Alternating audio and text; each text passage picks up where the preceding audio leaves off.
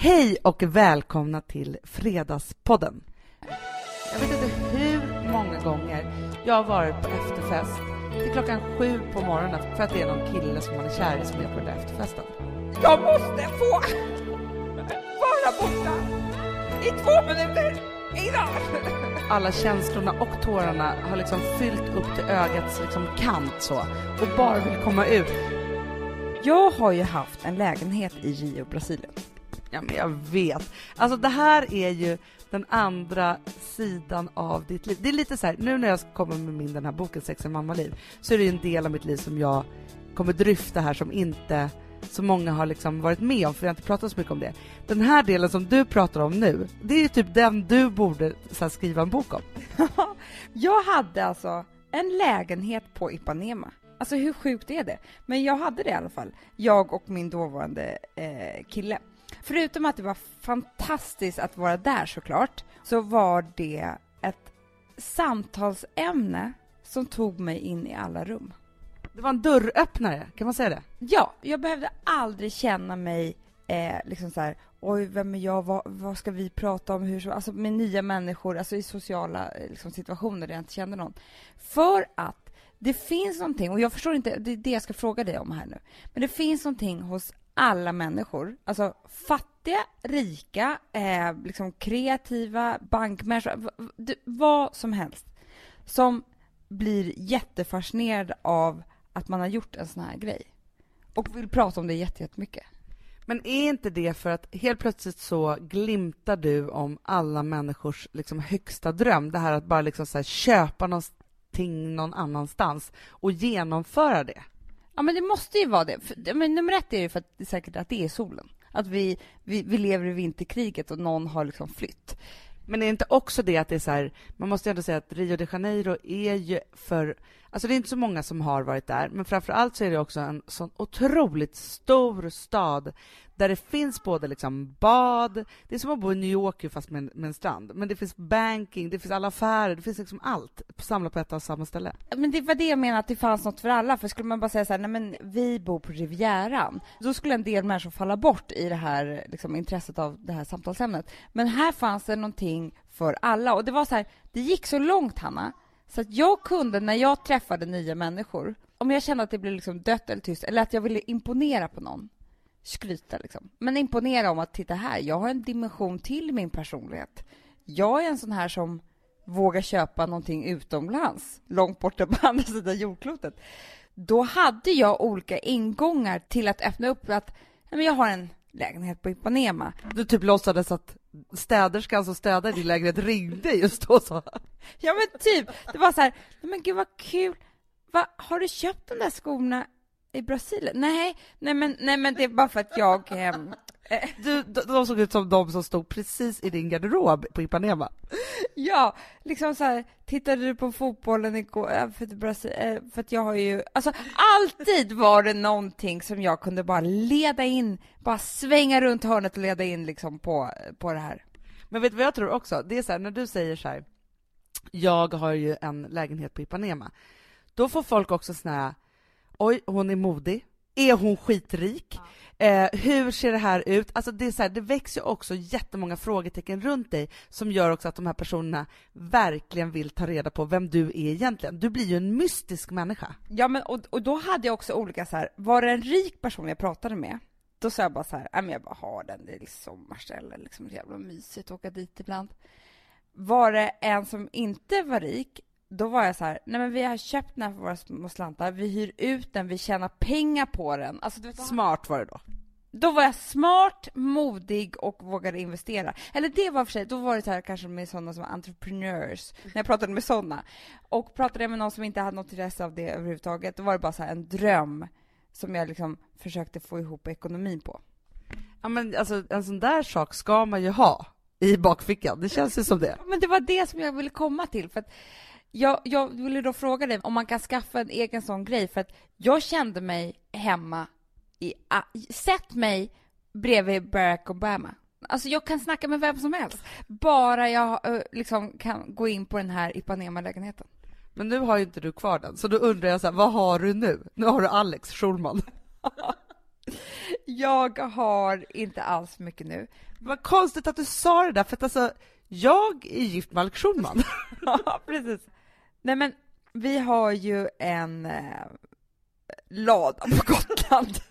ja, men Gotland är ju lite liknande. Det, det, är inte samma, men det finns faktiskt de som går igång på det också. Jag köpte ju Gotland, som vi nu liksom delar den här gården, men den köpte jag ju 2005.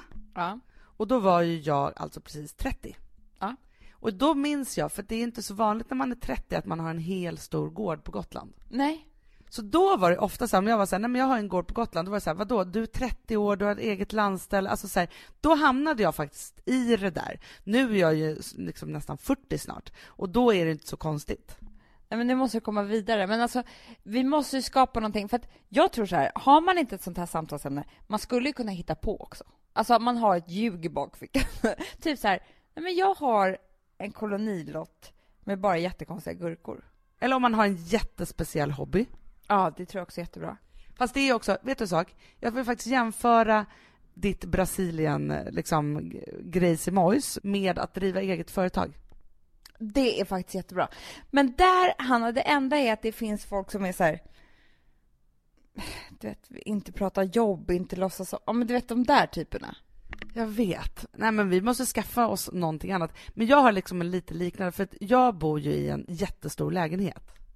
Och det är ditt Brasilien? Nej, det är bara det att jag kan få en liten släng av det där. För den är ju jättestor, men det är ju en hyresrätt. Men om folk kommer in i den här lägenheten och tror att det är en bostadsrätt, då tror ju de att jag är superduper rik. Ja, du menar så. Ja, men det är väldigt bra. Ja, men det är jättebra. Jag förstår precis. Alltså att man har sån här lur så att det är så här, alltså bara man har saker och ting som verkar mer än vad det är, så kan man liksom verkligen liksom väcka väldigt mycket liksom frågor och nyfikenhet. Det är det jag tänker. Ni som vill verka rika, då, då ska jag berätta en, ett litet trick. En person sa till mig en gång, rör du dig i rum där det är inte konstigt om du skulle ha jättestora diamanter. Då ska du bara ha fejk. Aha. För att alltså så här, nej men går man liksom på, eh, ja men jag vet inte vad, och har liksom några jättestora konstiga stenar, då fattar ju alla att det är fejk. Men går man liksom på bal bland eh, rika människor, och då ska man bara köpa fejk jättestora. Och då ska jag berätta för er att det finns en affär i London där alla rika tanter i Sverige åker. För att de är kända för att göra precis, alltså det, man kan, man kan knappt se att det inte är en diamant. Och så bara kollar de in vilka modeller finns det på såna här fina affärer hit och dit så här. Så bara köper man exakt samma och så bara går de alltid de där och det kostar nada. Vad heter affären? Det ska jag ta reda på. Jag fick höra det här om dagen. Men jag tycker det är roligt, alltså för det är såna här riktiga rikingar som gör det här. Men det är så roligt. Jag måste ju citera farmor runt det här, för att hon säger ju runt smycken, handväskor och allt annat som är såna här saker som kan kosta riktigt mycket konst. pengar och konst. Så säger hon ju bara never ask, never tell. Ja, precis. Jag tycker det är underbart. Alltså jag tycker bara så här, man ska luras mer. Bara låtsas att man är liksom 5 million dollars. Men en annan rolig grej när vi bara pratar om pengar också, som jag tycker är, som du och jag pratade om igår, det är att man ska skaffa sig dyra intressen och, och, och vilja köpa dyra saker, för då bör man tjäna så mycket pengar som det krävs för att göra det.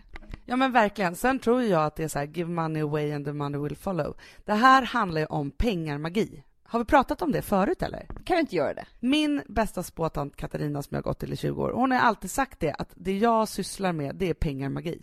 Ja. Och nu pratar vi inte om att liksom, det miljonerna rullar här, men de ska ta med fan göra det snart.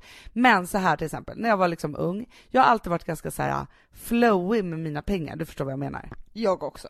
Ja, det är så här, man, man lever som man har en miljon i bakfickan och gör av med dem och sen så tänker man så här, det kommer nya pengar. Hela grejen med det här är att liksom släppa på pengarna och liksom bara låta dem så här, ge ifrån sig dem, är att då kommer det nya. Så man ska bara säga så här, hej då pengarna, kom strax tillbaka. Så bra Hanna! Alltså, för det är så här, om man bara spar och spar och spar och spar och spar. Alltså vad fan ska man göra med det där om man inte ska köpa något jättestort? Men, alltså det som Mark Levengood sa till oss en gång.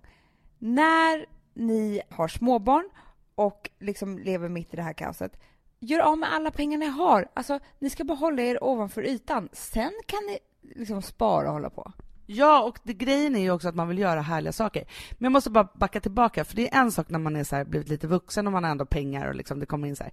Men när jag var ung och jobbade på Veckorevyn och liksom tjänade 4 000 spänn i månaden eller vad jag tjänade, då var det så här, alltså så fort mina pengar var slut, så var det så här, åh vad tråkigt, nu är pengarna slut. Nej, men då damp det ner en check för något modelljobb jag hade gjort på Hallmattan. Det var alltid så. Och liksom peppar, peppar, ta i trä. Men det är så fortfarande. Visst, jag har haft extrema ekonomiska kriser som jag själv inte har satt mig i faktiskt. Liksom, alltså indirekt kanske jag har gjort det för att jag inte har liksom varit så varsam. Men det har alltid löst sig. Och jag tror verkligen, alltså så här, jag tänker ofta på dig eh, när jag ska göra av med pengar. Varför då? Ja, men därför jag kan ju bli snål när det gäller mig själv. Ja, jag, alltså jag blir så jävla arg på dig när du är det. Ja, men jag vet, det är så här, ja, men jag liksom lägger alltid pengarna först på barnen eller liksom vad det här nu är. Och då tänker jag på så här, att du är så bra på att bara så här, köpa loss det där. För grejen är så att just där och då kan det svida till, men det kommer alltid nya pengar och det kommer bara så mycket pengar som man har gjort av med. Men så är det ju, man, man saknar ju aldrig de där pengarna för att man, man liksom, köper man någonting så börjar man ju leva efter det man har kvar. Om jag köper någonting, och det här är ju sjukt liksom, men vi säger att jag har då, eh, ja, jag har några tusenlappar på mitt konto. Jag köper någonting dyrt och så har jag liksom tusen kronor kvar och sen så eh, har jag tio dagar kvar till lön. Då tycker jag att det är nästan kul, att det är som en sport, att jag har hundra kronor kvar att leva på varje dag tills löning liksom igen. Och så här, aha, vad ska man äta då hit och dit så här. För att jag har hellre den där roliga saken som jag köpte och sen så blev, blev det så här helt plötsligt än att bara så här, jaha, alltså allting ska bara vara så här lugnt och tråkigt hela tiden. Ja, när pengarna väl är borta, det är så här, man sörjer aldrig det där. Det är klart att man kan göra felköp och det kan vara konstiga saker och så vidare. Så här. Men jag tror på, och precis som min, då, min spåtant brukar säga, man måste ha liksom ett, ett pengaflöde som hela tiden pågår, för då kommer också pengarna tillbaka. Och sen försöker jag också så här, lära mina barn, och jag gör också det själv, att jag faktiskt ofta eh, så fort jag har lite liksom, pengar över, ger till liksom, i burken på ICA där det är liksom, eh, ja, till Röda Korset eller liksom vad det är, att man liksom sprider ut sina pengar liksom till alla. Att det är så här, ja, man, alltså, nu låter det här jätte, jätteflaxigt, men jag hoppas att ni förstår vad jag menar, för det är just det som är pengamagin.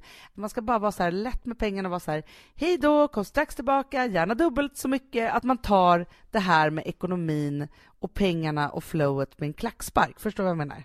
Ja, verkligen. Ska vi inte göra av med riktigt jävla mycket pengar idag? Så att det svider till. Du vet när man får svindel, när man lämnar fram kortet och bara tänker så, marken bara försvinner under en. Och sen så har man tryckt in koden och sen så är det bara borta. Underbar känsla. Men du, vi har ju faktiskt en uppgift idag. För om man ska bara gå tillbaka till det här att så här, låtsas verka vara någon som man inte är, så var det så att jag fick en underbar, alltså liten sminkväska av vår mamma i eh, födelsedagspresent. Så här, en rosa i skinn från Alexander McQueen. Urfin! Det var bara det att idag skulle jag liksom flytta in, för jag har liksom väntat typ en vecka med att flytta in med mina sminksaker i den här för att jag verkligen skulle känna mig som den här otroliga människan som har en jättedyr sminkväska full med härliga grejer. Alltså, när jag kom hit idag och skulle visa dig, då skämdes ju du över mig. Ja, men, det var så sorgligt att sitta ner den där. En liten sån här kajalstump som låg där och badade i, i all tomhet. Hanna, idag går vi till sminkdisken. Alltså visst, jag får till någon form av makeup varje morgon, men jag undrar med vad? Det var det jag tänkte på. Jag, tänkte så här, jag tittade på ditt ansikte och tänkte, vad har hon gjort med den här kajalstumpen? För hon är ändå sminkad. Men jag måste också så anpassa lite, jag måste ha en ny så här rougeborste. För att jag kan inte ha den där stora som ska sticka ut lite, då vill jag ha en som liksom passar. Jag vet den. Vi ska köpa. Ja.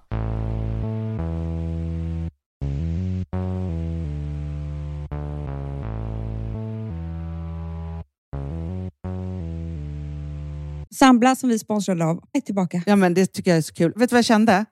Äntligen! För att det här behöver man göra om och om igen och särskilt nu. För det är så här, Sambla är en personlig jämförelsetjänst för lån Mm, mm. och jämför upp till 40 långivare. Och det är så här, man kan ju inte göra det själv. Alltså ta den tiden och energi eh, och också kunskap att jämföra 40 långivare, Hanna. Nej. Det, det, det, det, det kan man nästan inte. Nej. Och i dagens klimat, just när det kommer till pengar och lån och sådana saker, så är det ju livsviktigt att man liksom hela tiden tittar efter de bästa förutsättningarna. Och Det här hjälper ju Sambla dig med. Och De erbjuder också personlig hjälp med låneansökan. Oavsett om du behöver hjälp så en kort stund eller om du vill ha guidning genom hela låneprocessen så kan du vända dig till Sambla och det tycker jag är så bra. Ja, alltså Sambla som vi är sponsrade av har ju branschens nöjdaste kunder med fem stjärnor och 24 000 omdömen på Trustpilot. Eh, det säger ganska mycket tycker jag. Väldigt mycket. Så in och ansök på sambla.se. Du Amanda, vi är sponsrade av Polarbröd. Ja, och deras underbara snackmacka. Ja. Alltså det är så mysigt. Polarbröd stödjer ju Friends i deras arbete att motverka mobbing och psykisk ohälsa. Därför har de skapat det här konceptet snackmacka. man kan ju känna på barnen att det, så här, det kanske har hänt någonting i skolan och så vidare. Men hur man ska börja liksom få dem att öppna sig och berätta saker så att de inte går med saker som har hänt länge, så är det ju viktigt att göra det här. Och då är det så att den här snackmackan, den s- liksom är till för att öppna upp samtal med barnen, hur de har i skolan och på fritiden och så vidare. Så, man kan närma sig lite olika frågor. Ja, men jag tycker det är så bra eftersom att du vet ju hur läskigt det är. Bara, nu ska du och jag sitta och ha ett samtal. Det vill ju det- ingen. Nej. Men däremot äta en god smörgås och liksom Mm. göra någonting samtidigt. Det är mycket, mycket bättre. Polarbröd har tagit fram tre roliga musikinbjudningar som man skickar då till sina barn, så att de kan, liksom, där man bjuder in då till en snackmacka. Mm. Så. Ska man göra den personlig och välja musikstil som barnet gillar. Och Sen så är det också så att i låtarna så kan också liksom flertalet personnamn läggas in. Så att det Ja, blir det liksom så ännu mer. Ja, det är så mysigt. Ja. Så att hörni, det här tycker jag är verkligen en bra idé. Eh, så att ta vara på det här nu och gå in på polarbrod blir det då, Mm. .se och läs mer om den viktiga snackmackan och så kan ni skicka en musikinbjudan. Så mysigt.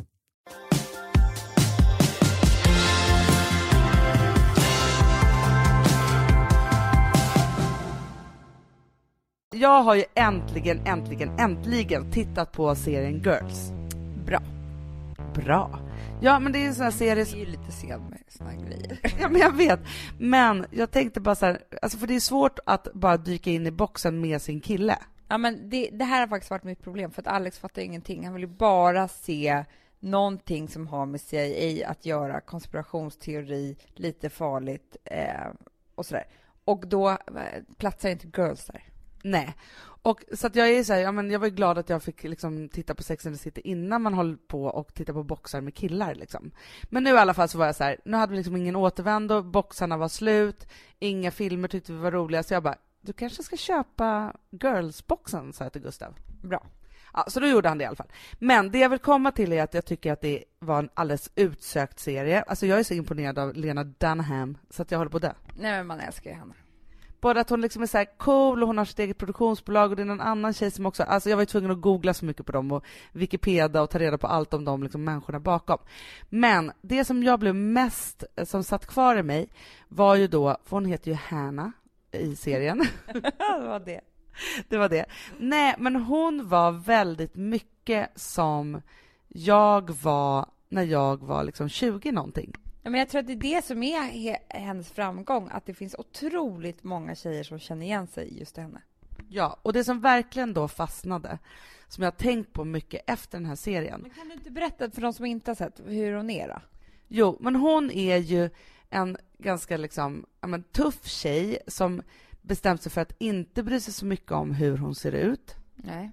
Och det är liksom hennes strävan mot att hon ska ha ett kul jobb och hon är lite så författare och sådana saker. Hon har ett självförtroende med sina kompisar och så på ett sätt. Men när det gäller killar, absolut inte. Nej. Och det är inte så att hon inte då kan träffa någon kille utan hon träffar ju då eh, Adam i serien. Men det som var då så himla tydligt, som blev så tydligt för mig, som man liksom upplever i den här serien, det är ju att hon har så pass dåligt självförtroende att hon faktiskt inte gör sig viktig nog att vara hans tjej Nej. och att hon faktiskt står ut med precis vad som helst. Mm. Så att de har ju liksom i början av den här serien då så har de då ett hemligt förhållande som bara är på hans villkor i hans lägenhet och liksom det går bara ut på liksom sex egentligen. Mm. Och då tänkte jag på just det här att innan man liksom får barn och när man är i den där åldern. Jag vet inte hur många gånger jag har varit på efterfest till klockan sju på morgonen fast jag vill gå hem klockan två för att det är någon kille som man är kär i som är på den där efterfesten. Precis när efterfesten, ska, jag kan verkligen, jag kan vara där alltså på en gång bara jag blundar. Man sitter där i någon soffa, man fryser. För det, det är nog kallt, det är något öppet fönster för att eh, folk röker och sådär.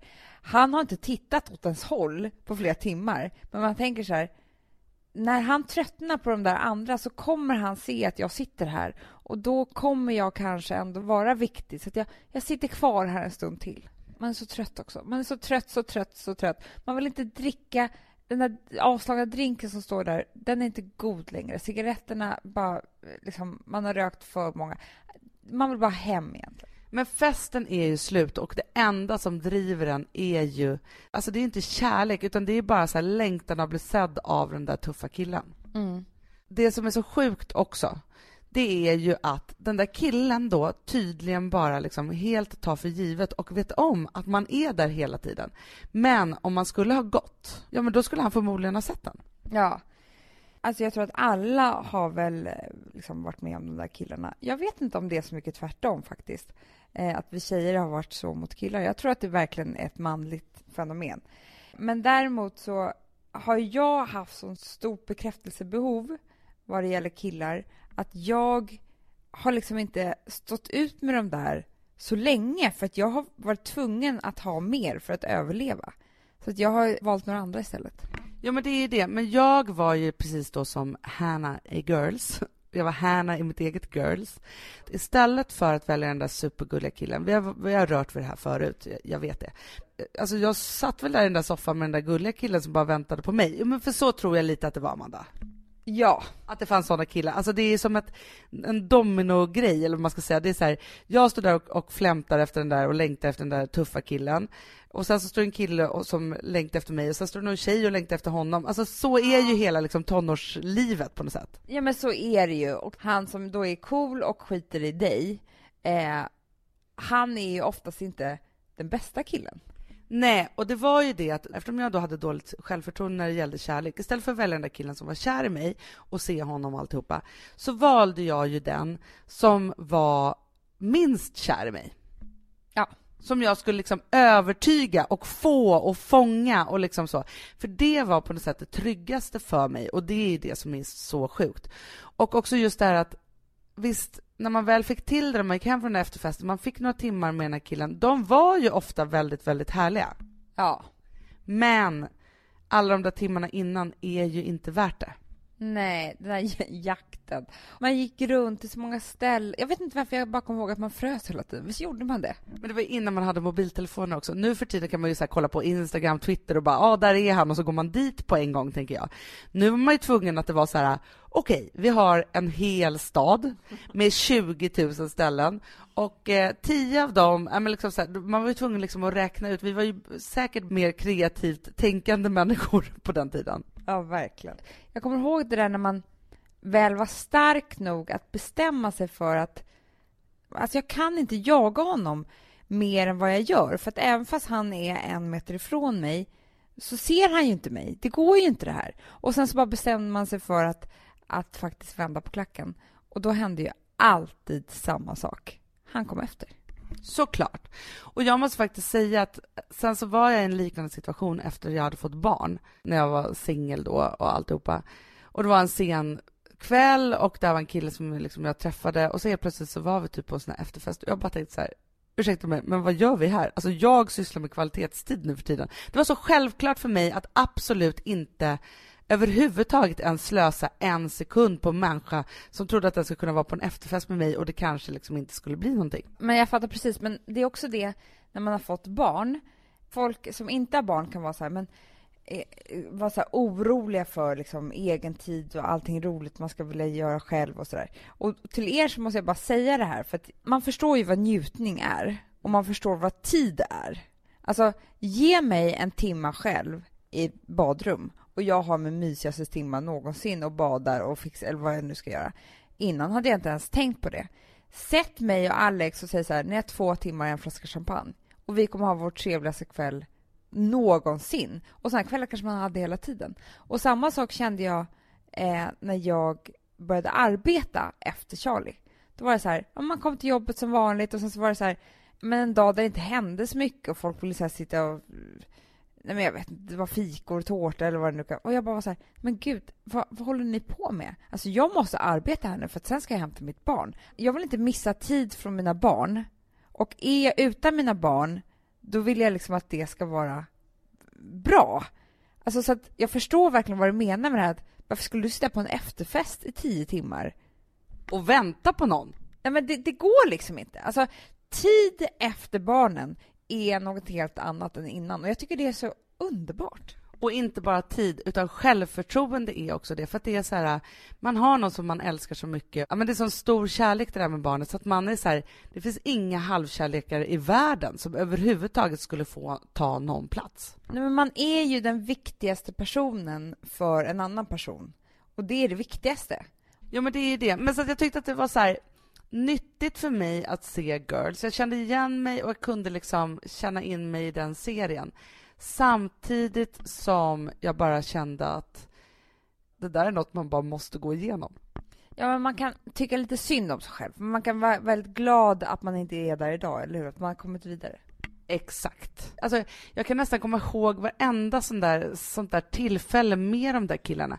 Men det som jag också vill säga är att den som jag jagade mest på tusen efterfester och konstiga vis Mm. det är den som har jagat mig mest när jag var som coolast och hade liksom kommit över på andra sidan och som faktiskt inte fick mig sen. Nej, men så är det. Jag är väldigt bra på spel, kärleksspel. Du är expert. Och jag undrar om vi inte ska ta nästa podd till bara det här spelet. Det stora, stora kärleksspelet. Ja, men det finns så mycket där. Visst gör det? Ja, men alltså, jag tror vi har pratat om det lite förut, men jag känner att det är en bra ämnespodd. Men det är det, för att du tog upp det här om dagen att du har träffat några gamla kompisar eh, som har varit gifta i, i, i liksom 15 år. Men att du kunde se nu att spelet hade förändrats mellan dem. Så att, ja, men, det, det, liksom, det spelar ingen roll om man är, är 17 och är ute och jagar en kille eller om man varit gifta i 15 år. Det kan fortfarande ske, spelet. Men du, jag får faktiskt en liten idé här som jag tänker att vi kanske ska slå, slå slag i slaken. Som vi brukar säga. Slå slag i slaken. Ja. Nej men så här, vi koncentrerar oss på kärleksspelet och sen så tänker jag också att ni kära lyssnare, för att ni skriver ofta brev och frågor till oss och sådana saker som vi knappt hinner svara på. Men om vi bara koncentrerar oss på det här med kärleksspelet och vad man ska göra. Skriv korta, braiga frågor så kan vi också liksom väva in dem och svara på dem. Superbra idé! Gud vad roligt. Nu ser jag fram emot nästa veckas podd.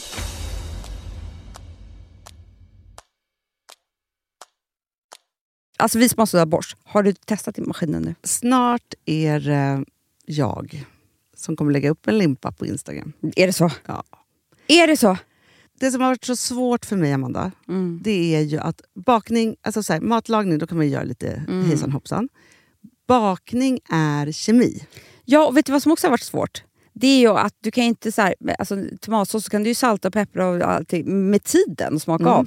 Det är svårare med en deg alltså. Vi är ju sponsrade av Bosch nya köksmaskin serie 6. Och den är extra smart. Och det är tur för mig kan jag säga. För att det är så här att först så liksom, man väger sina ingredienser direkt Ja, i och det bunken. här läste jag om. För det var något recept jag skulle göra. Det var så här, ta inte med decilitermått eller så. För att det blir inte samma. För då trycker man... Det är inte, det är inte samma vikt. Nej, Alltså, det kan bli liksom det kan bli jättefel. fel hit och Ja. dit. Alltså, så. Ja. Men då gör man ju det så här, Det är ett geni av- ovanpå maskinen. Ah. Så mysigt, man känns så duktig. Sen finns det en integrerad timer. Ah. Och då är det också så här, alltså för, förstår du, för det här är så här, alltså de som bakar mycket är väl så här, ja man har en hushållsvåg. Jag har aldrig haft det än. Nej, men också Hanna, det här som, jag har alltid tyckt att det är så svårt typ, att vispa äggvita. Jättesvårt. Det är för svårt. Men det behöver inte jag kunna, för det kan min serie 6 köksmaskin från Bosch. Ja, nej men alltså den är underbar. Hörrni, det är också så här, att, för det här är ju eh, ja, en jättebra investering. Men just också eftersom det är en investering och man vill verkligen att det ska funka så är det så bra för man kan prova 100 dagar hemma med Mhm. fri returrätt. Mm. Så. Alltså för att Bosch de är så säkra på att du blir nöjd. Så de Ja. kan erbjuda det. Och jag tycker verkligen, eh, alltså nu när ni ska möta våren, in och läs mer på Bosch köksmaskin serie 6 och köp den hos Power. Det kommer bli en, en underbar sommar.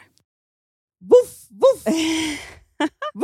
Det, vet du vad det betyder på hundspråk? Det betyder att jag är hungrig. Jag vet, men vet du? Nej, jag är sugen på Prima Dog. Ja. Vi är sponsrade av Prima Dog. Det är vi. Men du är ju bara hungrig på Prima Dogs mat. Alltså jag tror att det är så gott att vi skulle kunna äta det, Hanna. Verkligen. Ja, men alltså, så här, de har ju nu också, sen vi hade, eh, började vårt samarbete, så har de nu uppdaterat sitt utseende Mm. och gjort väldigt nya snygga förpackningar med inspiration från den nordiska naturen. Ja, för det är ju Taste det. of Nordic happiness. Exakt vad jag skulle säga. Och de vill ju, de bryr sig verkligen om hundar, Hanna. Alltså de gör det. Det gör de. De vill att de ska få leva ett långt, aktivt och glädjefyllt liv. Och Därför har de skapat de här produkterna som är väldigt snälla för magen. Och Det, alltså, det måste man tänka på med små woofsisarna. De vill vara bekymmersfria. De vill inte ha ont någonstans. Nej, men det blir också så att hundägarna blir också bekymmersfria. För annars kan man ju vara så här, "Ha, behöver du gå ut nu eller inte? Har du ont i magen? Du, Alltså, hundar kan ju Också inte prata. på mina mattor blir bekymmersfria. Ja, det är så bra. Om man nu ska Nej, här, prata om för, sånt. För, för hundmaten från Prima Dog, de innehåller ju alltid mycket kött och är alltid fritt från vete. Mm. Och Det finns ju också spannmålsfria alternativ om hunden har extra känslig mage. Ja, alltså hörni, ni måste, eller ni testar, er hund måste få testa det här. Och ni hittar ju Prima Dogs produkter i er lokala matbutik eller hos återförsäljare online. Ni kan gå in och läsa mer på primadog.se. Taste of Nordic happiness.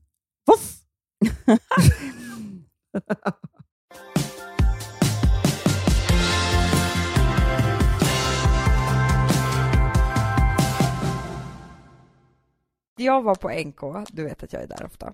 Mm. Eh, och eh, då kom det fram en tjej till mig. Nej. Jo, det händer ju då och då.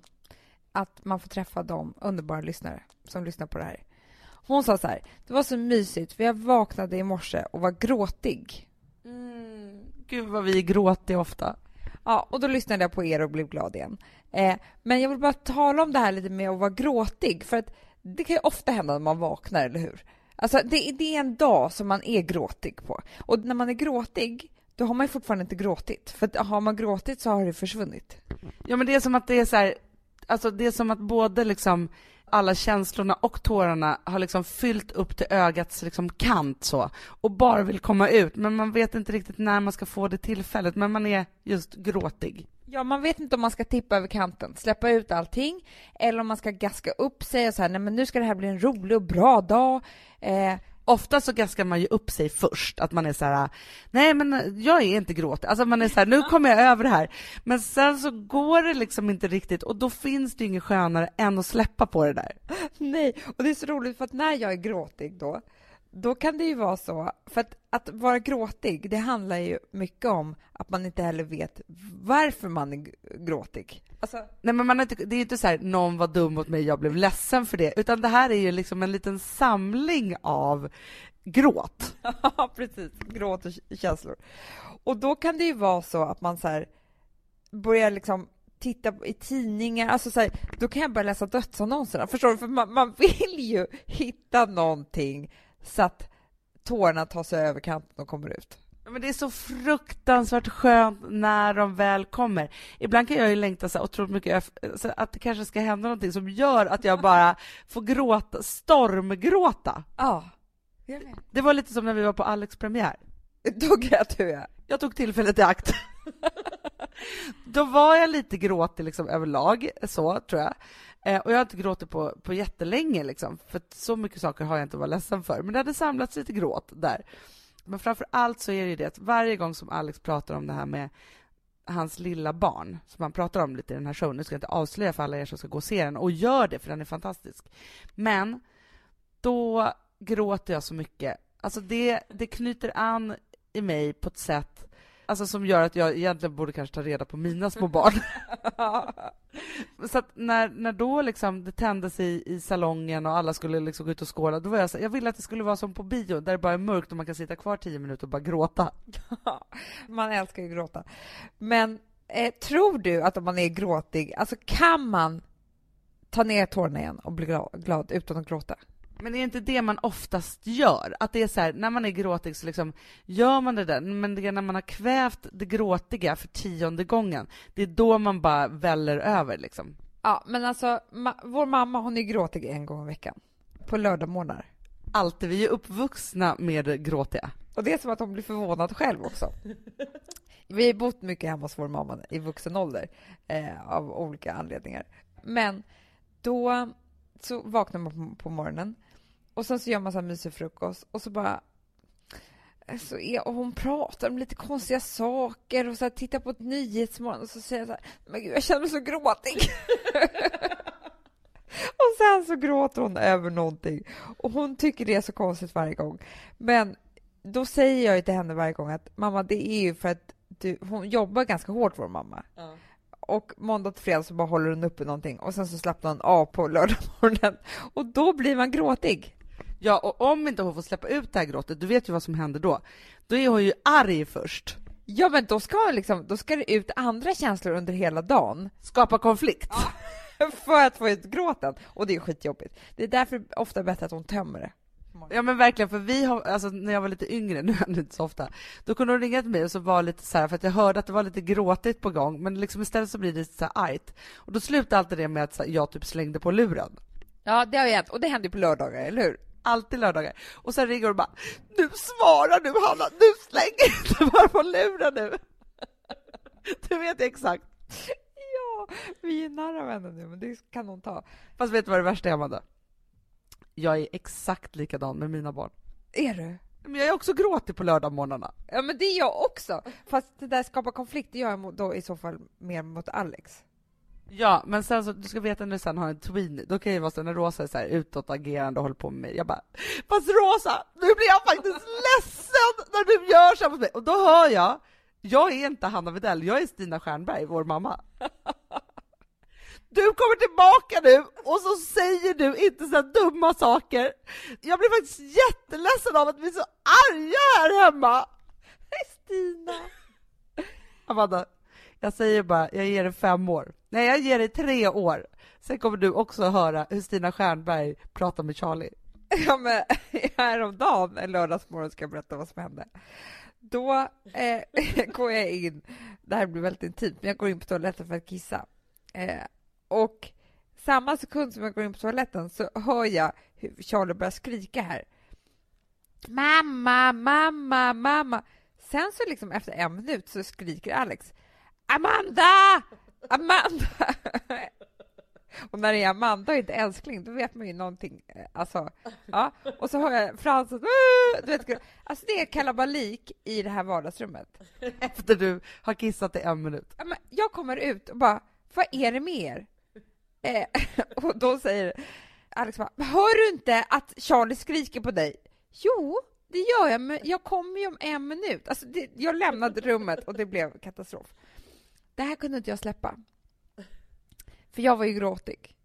Så att jag bara, alltså, jag måste få vara borta i två minuter idag! Då blev jag, alltså jag började skälla ut hela min familj. Jag stod där i morgonrock och Charlie, hon, alltså, jag, jag tror att det kan vara hennes trauma när hon tar tillbaka lilla Charlie, sitt lilla barn när hon är vuxen. Så kan det vara när mamma stod och skrek i morgonrock över att hon inte fick vara i badrummet i två minuter. Och tårarna kom. Men det är ju där ibland när man känner sig helt trängd.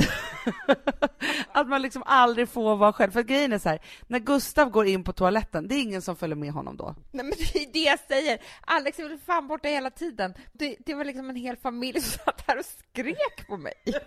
Ja men grejen är så här, så fort jag går in på toaletten, alltså det tar tre sekunder så bara öppnas dörren, då är det Rosa, nio år. Ja. Sen kommer Vilma och sen kommer också katten.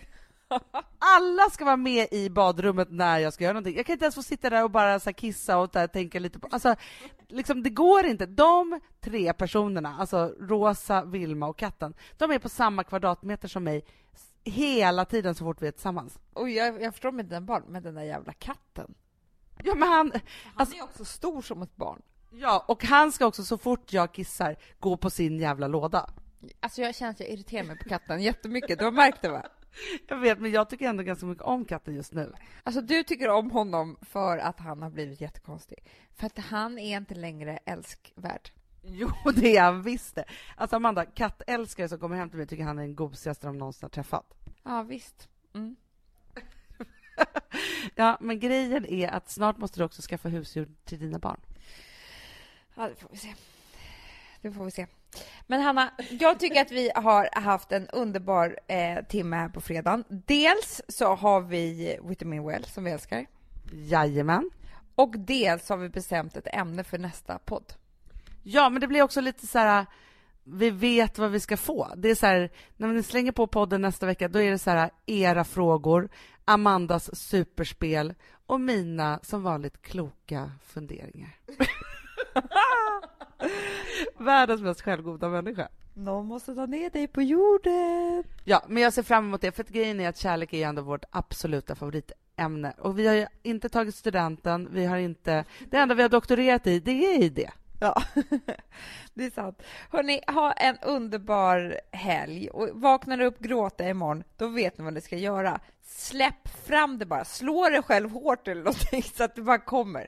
Eller läs dödsannonserna, det är ju bästa tricket. Eller lyssna på oss. Ja, men då blir ni glada igen. Gör det efter gråtet, tänker jag. Och sen så också så här, vår nya tidning är ute, eller ett nytt nummer av vår tidning är ute. Ni kan följa oss på Instagram och på Twitter och på våra bloggar. Och vi har också börjat med wine. Ja! ja, Alex säger att jag säger, han bara, sluta och uttala det här fel. Det är inte vin, alltså på engelska. Nej, hur uttalar man det? Jag säger wine. Jag också. Nej, det är det inte. Det. Vine? Nej, men vine. Alltså, man får inte säga med, som med W. Vine. Vine. Mm. Ja, vi finns på Vine. Hörni, puss och kram. Ha en underbar helg. Puss, puss.